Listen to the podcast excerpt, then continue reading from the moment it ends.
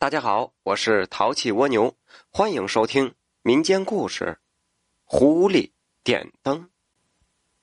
我曾经问过老猎人黑爷，狐狸和黄鼠狼是不是真的有那么神奇呢？这黑爷对我说呀，他只是个猎人，这一方面的东西懂得并不多，但是也有一些经历值得说一说。这黑爷就告诉我了，说家乡里的猎人很少打狐狸，因为这狐狸啊能用的也就这一张皮子。过去在家乡那一带，人们最喜欢的皮制品那是绵羊皮大衣，狐狸皮市场也不大。在最困难的年代，也有些人在村子周围啊放点炸药，炸些狐狸，往山西河南的贩子手里交狐狸皮。不过正儿八经的猎人还是愿意打一些肉多肉好的这个动物，就是县城和镇上的餐馆都大量收购的猎物，那比如说呃野鹿啊、兔子啊、野猪等等。这深山里的狐狸啊，猎人们一般都不会打，那就算遇上了也会让他们走。为什么这样做呢？也不完全是因为这狐狸皮卖不上价，这祖祖辈辈的猎人都是这么做的，那非要追问，这黑爷也说不出个缘由来。就有这么一年呐、啊，南沟发大水，钻南沟打猎的话那很危险。黑爷和三伯闲不住，相约就去了小陇山。这小陇山虽然和南沟是连在一起的，但是要上小陇山必须绕过南沟的沟沟坎坎。这路途比较远，进山起码也得七八天，在山里边露宿那是不可避免的。这黑爷和三伯上山三天后收获很多。黑爷分析原因，这可能是南沟里闹水灾，很多小动物都逃到这个小陇山避难来了，所以他们这次算是交了好运。这猎人呐、啊、也有一个忌讳，那就是贪心。猎人的信仰呢是山神，因为在猎人心中这猎物都是山神赐予的。当进山已经有较大的收获的时候，就不应该再行杀戮，应该是尽早出山。如果不遵循这点规矩啊，那出问题是迟早的事儿。这也不是什么迷信，朋友们想想啊，当你已经获得不少猎物了，却还非要带着这些猎物继续狩猎的时候，那有些食肉动物啊，大型的食肉动物那就会盯上你了。因为你随身带着他们的食物，甚至你本身就是他们的食物。这黑爷和三伯一看这次进山不久，这野猪野鹿都打到了，甚至还打了一只名贵的珍禽，叫飞龙鸡啊。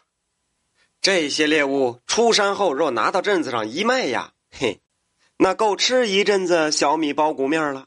所以两人一商量，就找了个高地歇息下来，打算呢第二天就出山。那当晚天气不好，阴沉沉的，小陇山森林里的空气啊十分潮湿。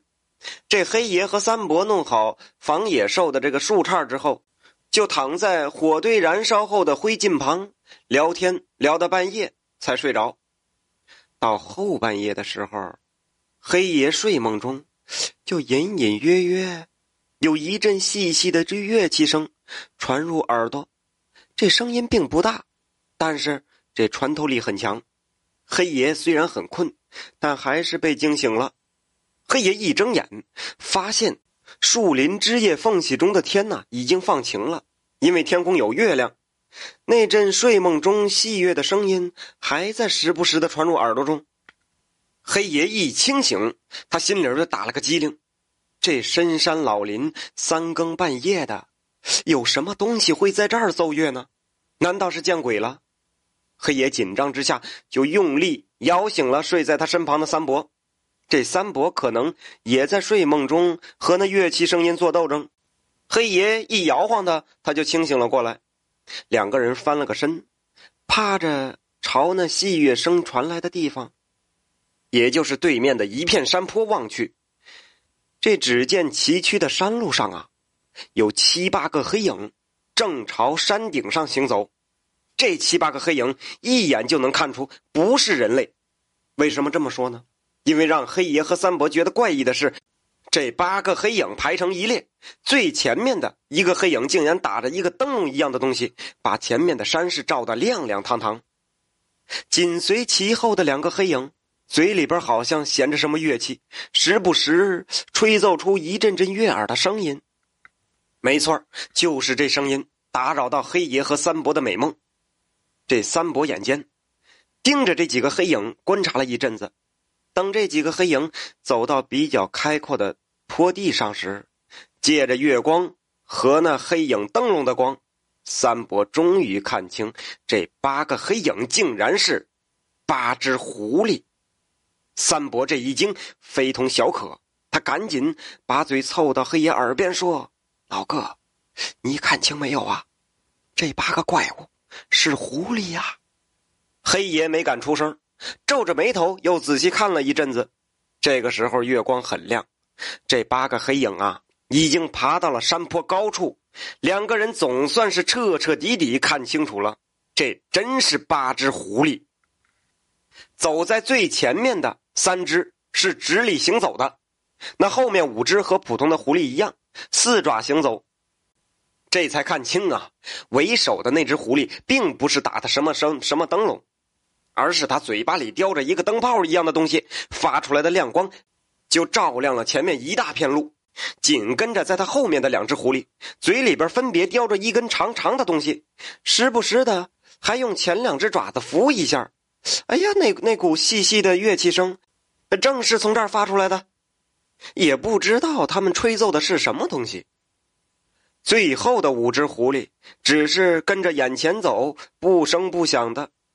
三伯从手里边就拿起枪，小声对黑爷说：“这鬼东西成精来，打他娘的一枪试试。”黑爷赶紧是用手压住枪管，摇摇头，又把手指放到嘴巴前嘘了一声。这三伯呀有个好处，就是外出打猎的时候和黑爷从来都是一条心，听黑爷的。因为黑爷钻山的经验比他要丰富，所以黑爷说什么三伯都会听。后来呀两人遇见了红毛人猿，三伯受伤了，虽然后来不再和黑爷搭伙进山了，但是两个人的感情呢也一直很好。三伯见黑爷这次不让他开枪，也就把枪放了下来，两个人是屏住呼吸，两双眼睛就盯着这八只狐狸走走停停，最后看着他们就消失在了山梁的后面。